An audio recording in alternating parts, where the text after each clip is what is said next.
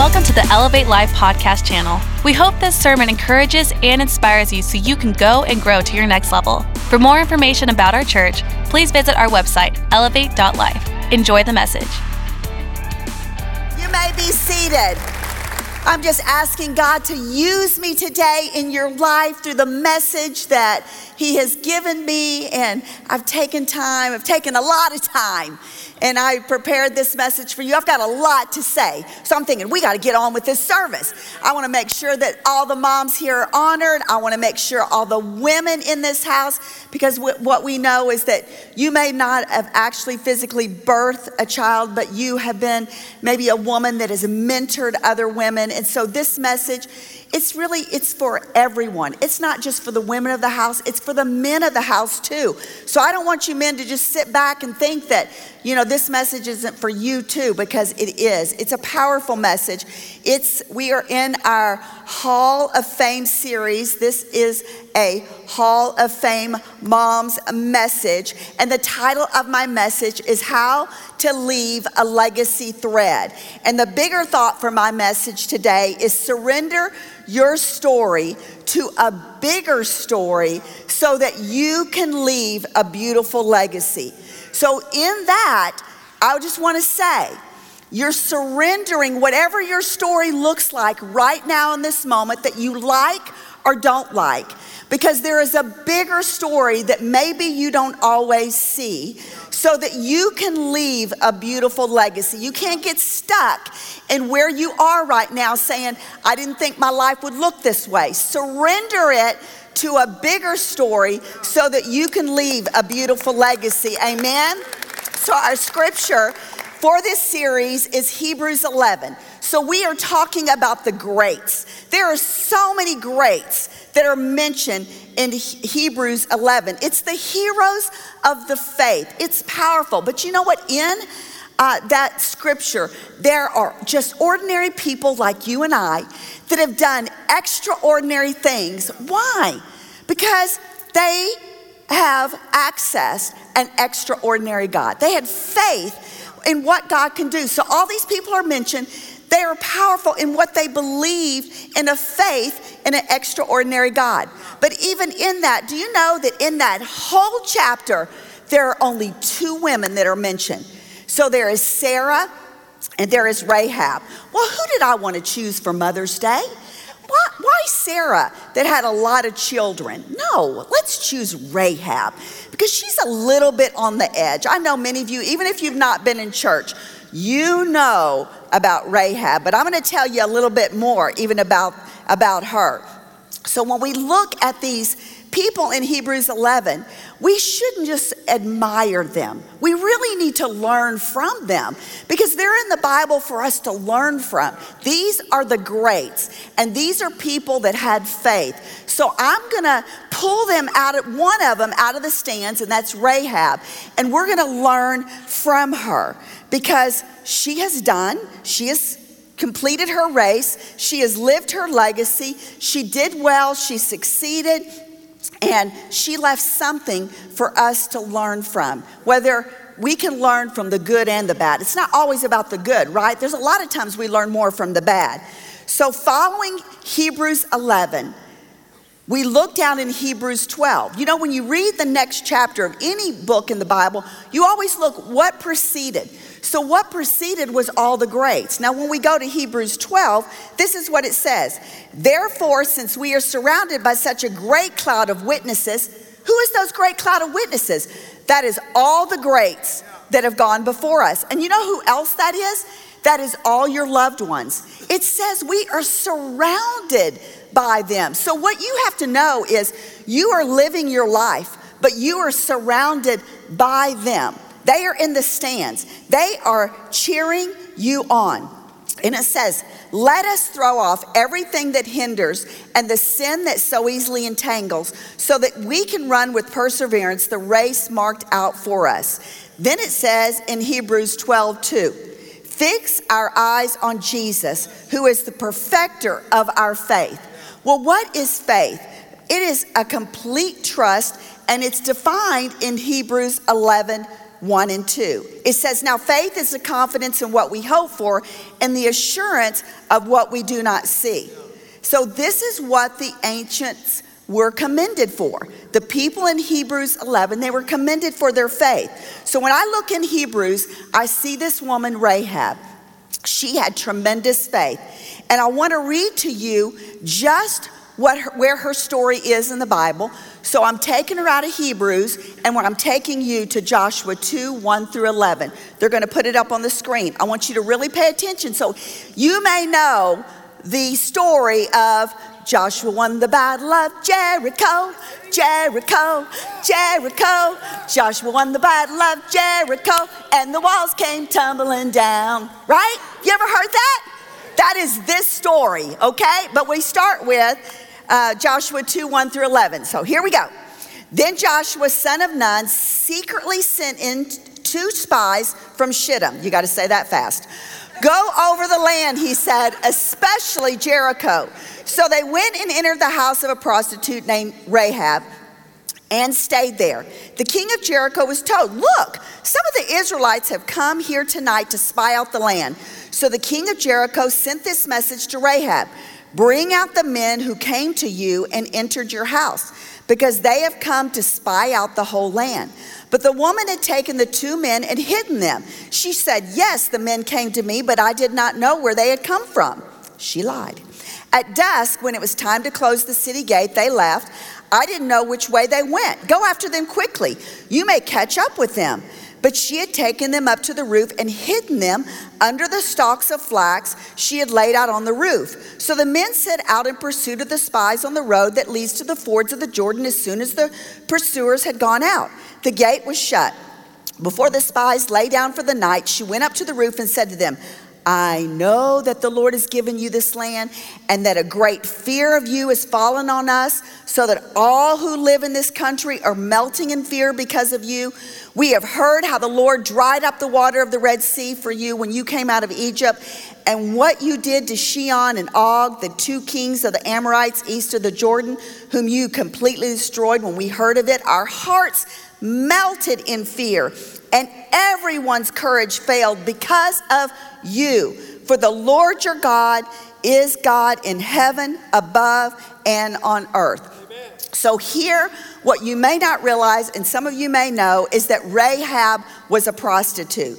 She was really popular with the men because they would come through Jericho in their caravans and uh, they would come to where she was. She was a woman of evil living, she was considered a throwaway. Do you know that five of the six times that her name is mentioned in scripture, that harlot is attached to her name? You never hear her name, it just says Rahab. She was always Rahab the what? Harlot, Rahab the harlot.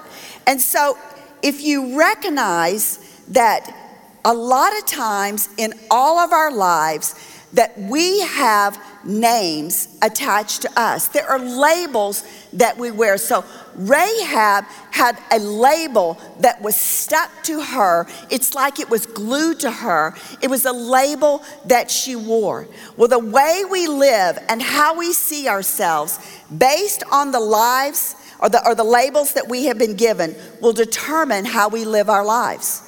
So, our labels that have been given to us are very important. You know, I made this little shirt because I wanted you to see that I have some labels that have been given to me, some labels that I wear.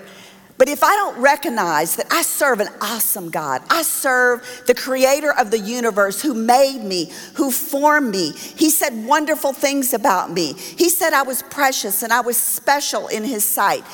But you know what? So I've been given some names here. Some of them, I'm a wife, I'm a mother, I'm a pastor, I am a grandmother, and I am precious because my husband has called me precious, and so now my grandchildren call me precious, aka Peppus, because Layla couldn't say my name. And so, but then there's also other labels that I wear, and I have those on the back. So there's labels of insecurity. You see one on there that says long toes. You may say, long toes? Well, it was a label that I was given because when I was in uh, high school, people go, oh my goodness, your toes are so long. Well, you know, they didn't mean anything by it, but it made a, put a label on me that I begin to think, even to this day, when I wear shoes, I'll think, like even these shoes today, you can see my long toes in these shoes. So, but what did it do? It caused me to wear closed toe shoes. It caused me to wear shoes that had maybe the band came across the top of my toe so it didn't show so much, much the length of, of my toes. All of us have been given labels. They were given labels to you from maybe um, your mother or your father. Maybe they were good labels, maybe they were bad labels.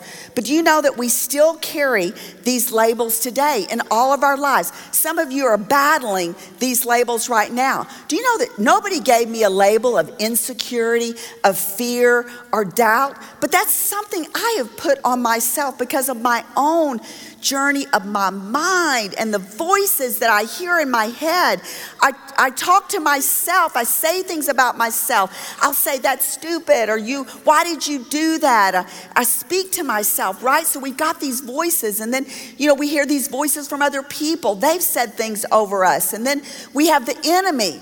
And, you know, Pastor Keith, He's told us before and he's taught us that there are four voices there's our voice, there's their voice, there's the devil's voice, and then there's God's voice.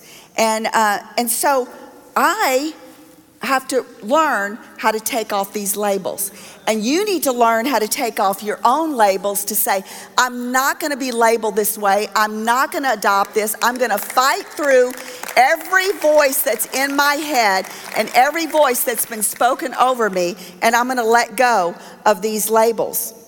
And some of these labels come in the form of just shame, even from your past. Maybe nobody gave you a label, but you carry it because you're not proud of your past. You're not proud of past decisions that you have made. Our identity and how we see ourselves is very important. It will affect the legacy that you leave while you are here on this earth. Well, if any of these things are true about you, then you can relate to this woman that I'm going to be talking to you about today because every time her name is mentioned, she has a label and it's Rahab the harlot. Because you see, life didn't start out well for her. She was, you know, she was, her life was very dark. She had a very disappointing life. So this message that I'm going to speak to you today, it's for everyone. Everyone that says, I didn't think my life story would look this way. I didn't think this would be my legacy. This can't be what God had in mind for my future. I think we all come to this place in our life, wherever you sit today, and you say, Really? I never thought I would be sitting in this seat. I never thought I would be divorced. I never thought that, you know, this whatever's happened in your life, that I wouldn't be able to carry a child, whatever the dynamics of your life, all of us have these disappointments that we carry. But did you know that God knows your story from the beginning and uh, to the end? And it says in Psalms 139 16, Your eyes saw my unformed body, all the days are ordained for me were written in your book before one of them ever came to be. All our days have been ordained. Are you saying my divorce was ordained? Absolutely not. Do you know that there's sometimes that we make decisions in our life that you know what? It doesn't throw God a curveball. He knows exactly what's happening or what's happened in our life. But we make life decisions that do affect the path and the journeys that we're on. It doesn't mean that God planned it for us, but you know what? He, since He knows the beginning from the end, He's got a great plan for your life. And what do we all know? He works all things together for good. So when we look at the backstory of Rahab and her life, you know, some people can really judge her harshly and say, my goodness, she, you know, she's known to be Rahab the harlot, you know, but what is her backstory? When I really went and researched the time that she lived in, these were the Canaanites. They were not godly people. They worship a lot of gods. They worship the god of Ashereth. Do you know that uh, that back then and in that time, that they sacrifice, the families sacrifice their young girls to the gods and their virginity to the gods so that they could be prosperous, their families would be prosperous. They sacrificed their firstborn children. This was a part of their life that they would give their little girls their young women to the gods so that their lives could be better. So there's no wonder that Rahab was a prostitute. So we can't just judge her so harshly, harshly because this is the time and the, the community that she lived in. This was just a natural way that they lived. She's just been the one that's been pointed out as Rahab the harlot. So when we look at Rahab's story, this is what I want you to understand. At some point, Rahab was a little girl with little girl dreams. She didn't start out saying, I want to be a prostitute. She had thoughts, I'm sure, of just fun and playing with her friends. Not that she would ever be considered Rahab, the harlot. Well, see, because you know what I know, and I think about this every time I see somebody, and I go, where did they start out? Where was their journey that led them to where they are today? So I am so blessed that I was raised in a Christian home, that my parents brought me to church at a young age. But I know that's not everybody's story. Everybody's story didn't start like mine did, and Rahab's story didn't start like mine did. But my little granddaughters, they love everything princess. They love princess crowns, they love princess dresses, they have princess shoes, and they're going to show you on the screen these princess little granddaughters. They love walking and prancing around in these little princess outfits. Do you know that they eat in these dresses? They go out to Target in these dresses. They, uh, they sleep in these dresses. And so when I think about Rahab, I think about she was one of those little girls at one time that I'm sure had more of a princess mentality than a prostitute mentality. Because you see, back then, let me just give you a little background of what was happening in this time. So, right before all this happened with Rahab, there was a man named Moses, and Moses sent 12 spies to spy out the land. And when, he went, when they went in to spy out the land, there was 10 spies that came back with a negative report. There were two spies that came with a positive report. They said it is a land flowing with milk and honey. We can overtake this land. And so when they came back, they gave this report. Well, the 10 other spies said, Oh no, we cannot take this land. This land is over, there's giants in this land. They're gonna overtake us. So, you know what they did is they could trust God with his promise, but they couldn't trust him for the protection that he would give them, even though there were giants in the land. So they didn't take the land. So what happened? They wandered for 40 years until Moses died. Now Joshua and Caleb are in charge, they are the ones leading. And so, what does Joshua and Caleb say? They say, We're going to go spy out the land, but we are going to take two spies. I think Joshua and Caleb learned from Moses. We don't need 12, we only need two. Can you say we only need two? We only need two. What is that? The power of agreement. You only need two. We don't need too many voices. What do we try to do when we try to get affirmations, whether it's on social media, whether it's with our friend? We want people to agree with us. We want people to agree with what we're doing. No, because you know what? It's too many voices. And so that's what happened with Moses. There were so many voices that said, we can't, we can't, we can't. But when you only have two, there's a power in agreement. And so that's what happened with Joshua and Caleb.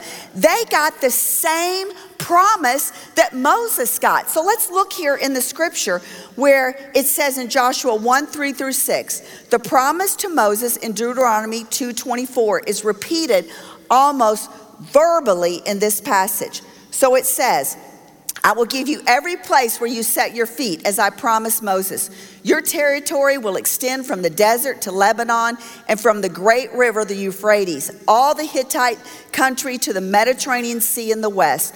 No one will be able to stand against you all the days of your life. As I was with Moses, I will be with you. I will never leave you nor forsake you. Be strong and courageous because you will lead these people to inherit the land I swore to their ancestors to give them. So the mission, is, should they accept it, is to go and to spy out Jericho. The spies make their way into the land and they find themselves in the house of a harlot Rahab, she lives in the side of a wall. And then it goes on to say in Joshua 1, verse 12, he says, Please swear to me by the Lord that you will show kindness to my family because I have shown kindness to you. Give me a sign that you will spare the lives of my father and mother, my brothers and sisters, and all that belong to them, that you will save us from death. The men assured her and said, We will treat you kindly and faithfully when the Lord gives us the land. She then let down, was let down by a rope. You see, there's a legacy thread running through every one of our lives. And at some point, we take ownership of just what we want that to look like. So, the title of my message is How Do We Leave a Legacy Thread? Well, I showed you this uh, last time when I talked to you about legacy, that this is Pastor Keith's grandmother's quilt. This is my grandmother's uh, quilt. There is a legacy thread that is interwoven, interwoven in between our two stories. And when you look at this quilt and you see this, this is a very old quilt, and uh, there's a lot of different, I would just say, different generations that are represented here, a lot of stories that have been written here. Some of them are good, some of them are bad, some of them maybe have never been told, some of them have been hidden. But all in between these is a story of God's goodness, of God's mercy, of God's grace, of his love, of what he did on the cross for every one of us to cover everything that's happened from the grandmothers that were divorced, from the brokenness that happened in all of our families. But where would we be without this legacy thread? It has been so important through all of our generations in both of our families that this legacy thread has been represented from the beginning to the end. And this is what I want you to see in your own life. This legacy thread, it's not about the life that you live, it's not about the past that you have, it's not about even the life that you live right now. It is this legacy thread that God is saying, I want to interweave in between all the stories that you are living right now, your life and where you are today. Allow my legacy thread to flow through your story. So, if you are going to leave a legacy thread, my first point is you must be willing to take a divine risk. A divine risk is a storm before you see a rainbow. It is a path of uncertainties and insecurities before, before something great happens. Hebrews 10:38 says, "But the just shall live by faith." You know what faith is right there? Faith is divine risk. You have to be willing to live by divine risk. Romans 1:17, there's all throughout the scripture where it talks about faith it's written, the righteous shall live by faith. Habakkuk 2 4, the righteousness will live by faithfulness. Galatians 3 11, it's evident the just shall live by faith. And then Hebrews 11 6, that is one of my favorites. And it says, without faith, it's impossible to please God.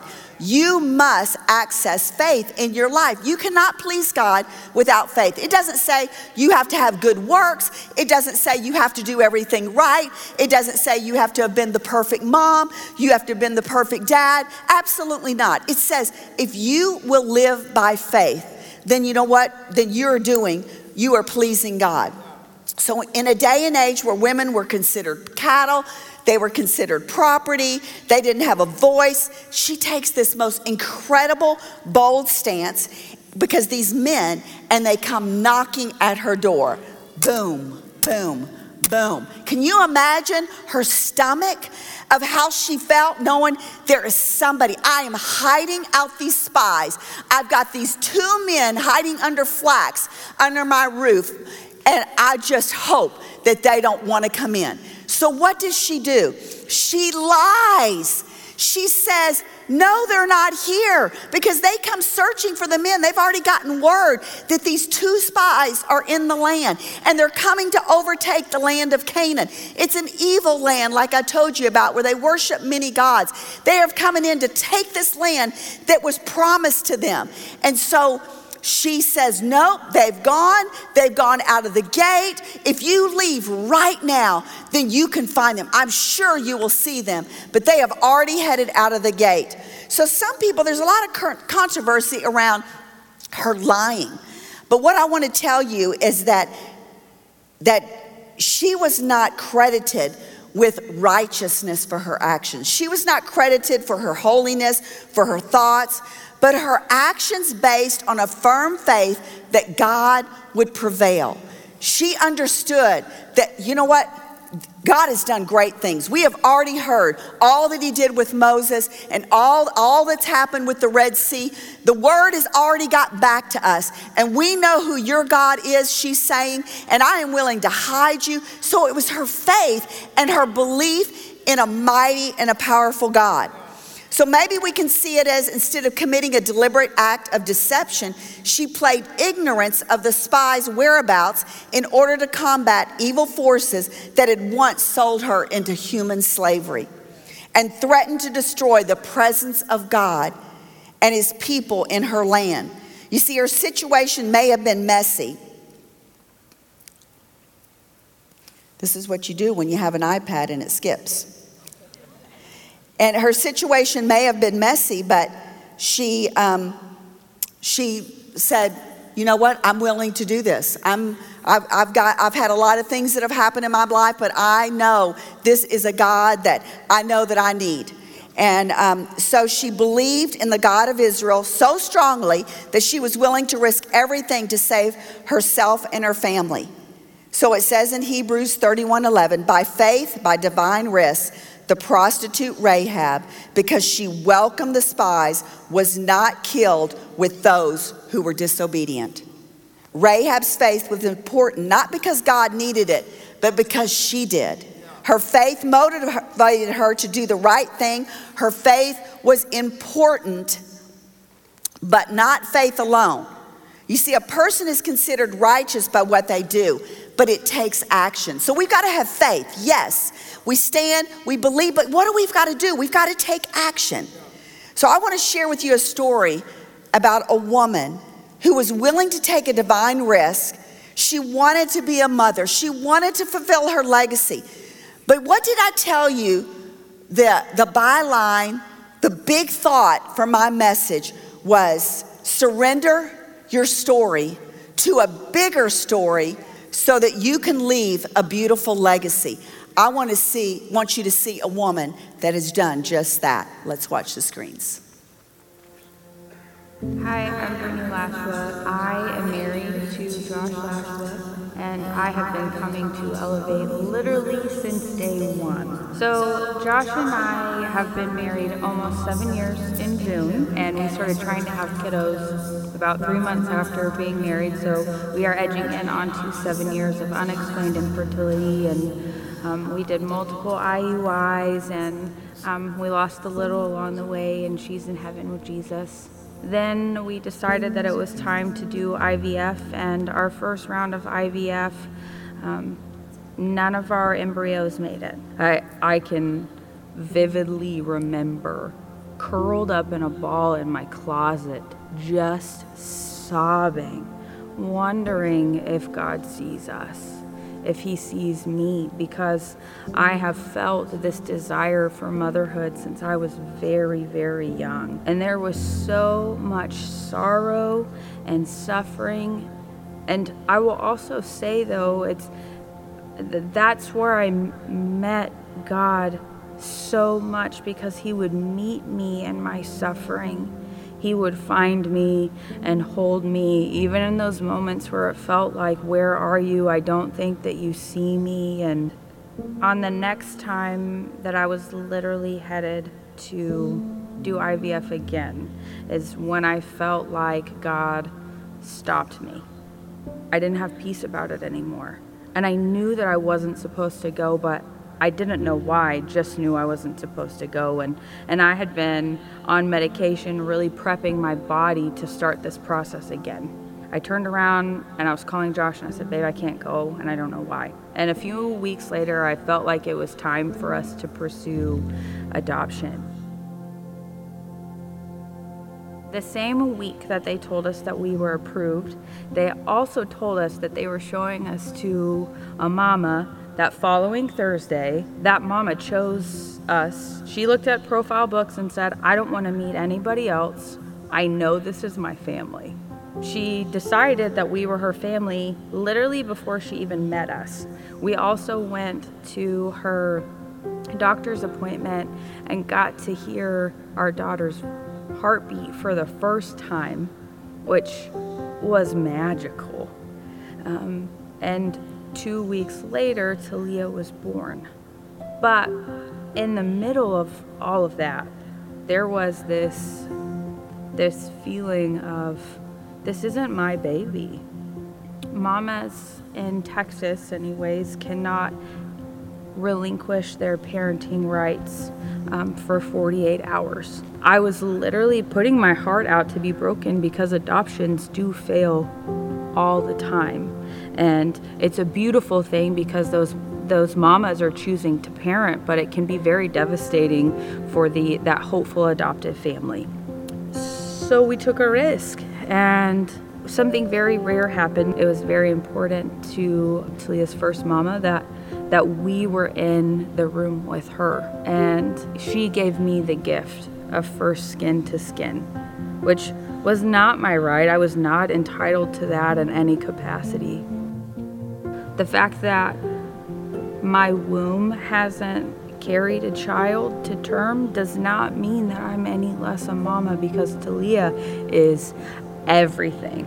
She was worth the pain and i think about if you know if the, the, our miscarriage if that had made it to term or if ivf had worked talia would not be in our home and i cannot imagine a world where talia doesn't exist in our home. Like she's a lashua that is a part of her legacy in our family and helping her know Jesus and instilling good character and being the kind of parents whose draft she wants to run in. The Bible talks about a woman's womb and that we are created to give birth, and yet my body wasn't doing what God created it to do. And so, likely, there are women in this room who have felt like their body betrayed them or have felt like God doesn't see them. And our pain tells us to isolate because really that's what the enemy wants us to do, and suffering is to isolate. But James says, Draw near to me, and I will draw near to you. And so, while our pain wants us to isolate, what we need to do as believers is run towards God, is to draw near to Him. It doesn't even say run, it just says draw. To me, that's probably even a teeny tiny step in the middle of suffering to draw near to God and that He will meet us there. And I know that He did that for me every single time I did it. Even in the moments where I was like, Where are you? Where are you? So don't do life alone.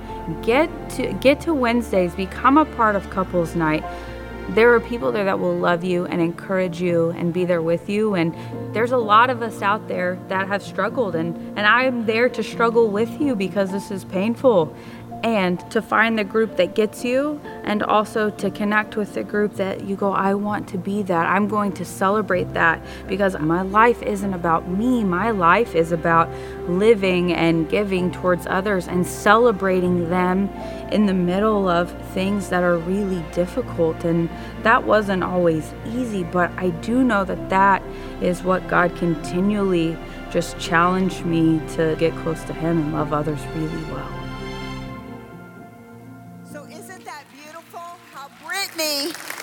submitted her life story, what her expectation, what she thought should have had happened in her life. She submitted it to God for a bigger story where she has a beautiful Talia that now she has this legacy that she would have never thought. Is she still believing? Absolutely. But in the process, when you give your life over to God and you just say, God, I give you my story, where I am today, that I never thought I would be, that I give it to you, and I know that you're creating a beautiful legacy that I could have never written myself giving that to God. So number 2, my second point, how will you leave a legacy thread? Not only you must be willing to take a divine risk, but you must be willing to live life God's way.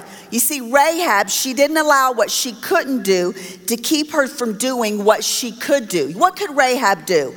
She could stand firm in the face of danger. She could act on behalf of God's people. She could acknowledge the power of God. Rahab could fight for her legacy. And that's exactly what she did. I want to ask you that question. What can you do? Can you fight? Can you stand in the face of difficult times? When you are in difficult times, can you allow this legacy thread to run through your life when you're facing challenging times?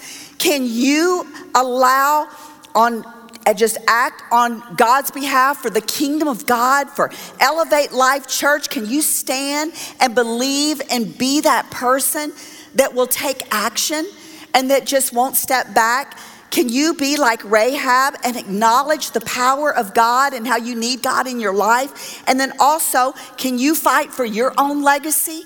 Because that's up to you. You have to decide that. And my third point is you must be generous. Rahab was generous.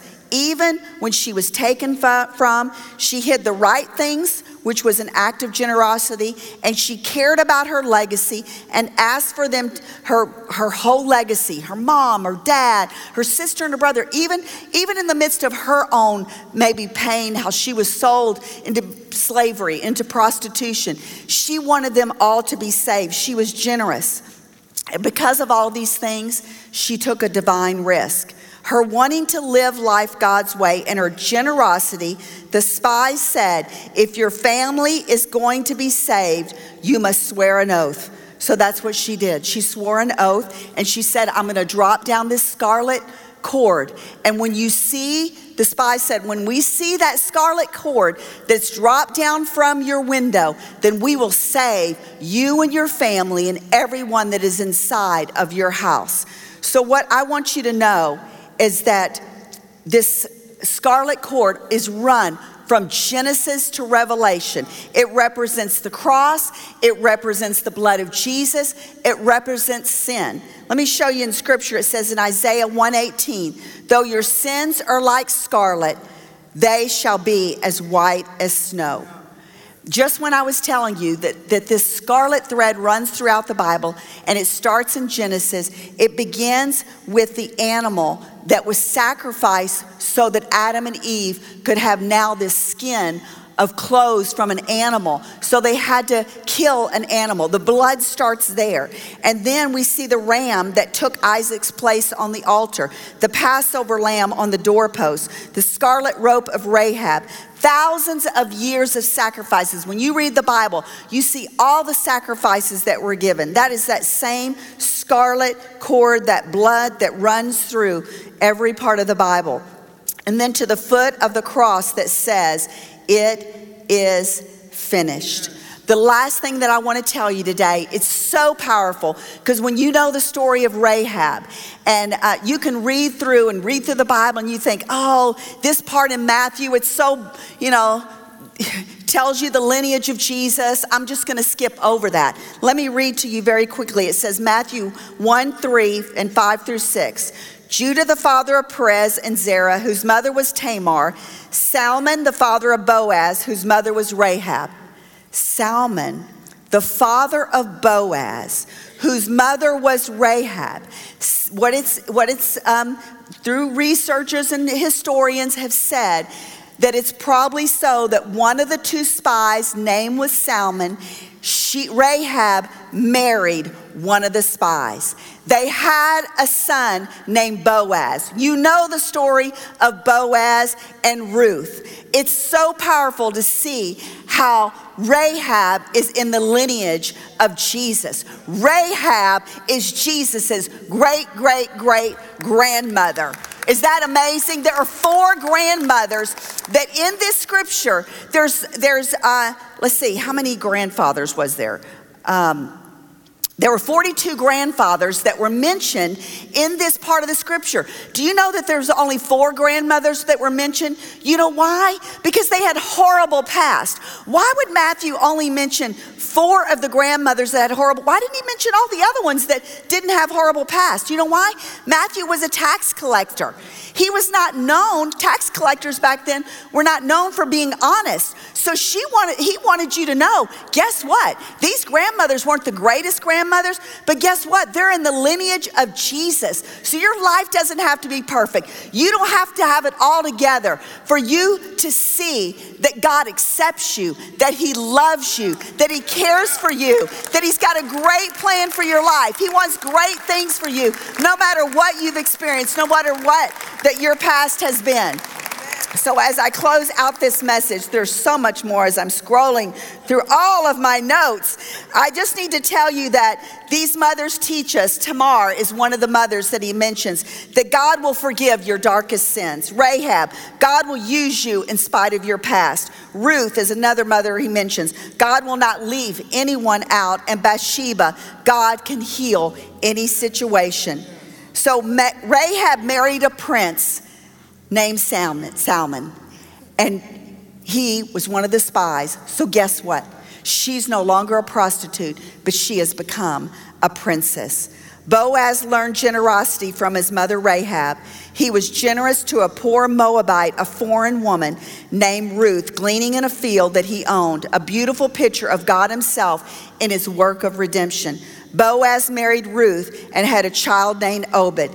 She became a great grandmother of King David and the great great grandmother of Jesus. Jesus himself was born through Rahab's legacy of a past brokenness, pain, and hurt.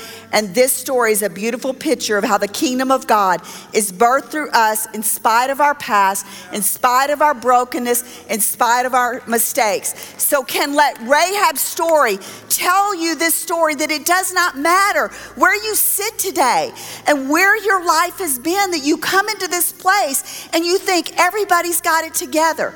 We have all sinned. We have all fallen short of the glory of God. But you know what we need? We need this beautiful thread to be interwoven into all of our stories. And I just want to take this down because I want you to see what God wants to do in your life. He has redeemed you, He's called you by name, He loves you. He has a great plan for your life and this beautiful legacy thread. When my three children come up here, this beautiful legacy thread runs throughout my family, just like I showed you in that quilt.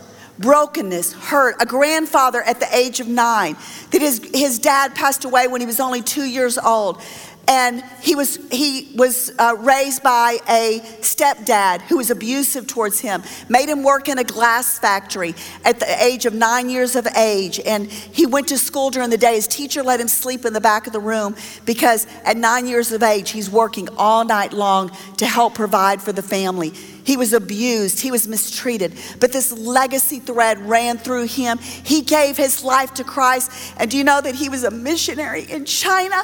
And I have a whole beautiful legacy of missionaries in my family that have left a beautiful legacy in China because I had a grandfather that was willing to give his life to Christ so that all of us, my children today, can serve God and love God. Do they have brokenness? Absolutely. Keela's been divorced. Did we ever think that would be her story? But what a beautiful legacy thread now that runs through her. She's got a beautiful son named Ark. She has an amazing husband named Cole that loves her and cares for her and has given her this beautiful son. Got a daughter here that's lost three children. Did we ever think that would be Whitney's story? Absolutely not. But by the grace, grace and the love and the mercy of God, he helps her. He she continues to press into worship. She continues to say, God, I honor you in the midst of what I don't understand and what I'm confused by. It doesn't matter. Lord, I just give my life to you because you're writing a beautiful story. And, and even when I can't see it, I'm going to trust you for it. And then Josh, we don't know what's happened to him, but he's just. Y'all get to hear all his stuff. But I just wanted you to see this beautiful legacy thread that runs through my family, that runs through your family, that runs from Genesis all the way to Revelations. Can you see this beautiful story that God has for you? Don't grow weary in doing well, because in due season you will reap if you do not faint not. Amen. Let me pray for you. Father, Lord, I just thank you for these amazing people that sit in this auditorium. Father, I thank you for your love towards them. I thank you, Lord, that this will be a day of new beginnings for them, that they'll stop looking at their past. They'll stop just condemning themselves for putting labels on themselves for past mistakes, but they'll say, This is a new day. I'm not looking back, I'm going forward. No, this is not what I thought my life would look like. Rahab didn't think that that's what her life would look like, but God, you so redeemed her. You called her, and then she became, she never knew it. She died not knowing that she was the great great grandmother of you, Jesus. Lord, we just honor you that just to thank you for how you take our broken pieces and you put them back together and you give us this beautiful legacy. Lord, I just thank you for your goodness and your mercy. In your precious name I pray. Amen. Thanks for listening. Make sure you subscribe to our channel on iTunes and YouTube. That way, you know when a new sermon has been uploaded. Also, if this message has impacted you and you want to contribute to help us reach more people, feel free to go to elevate.life forward slash give. We look forward to seeing you here next time.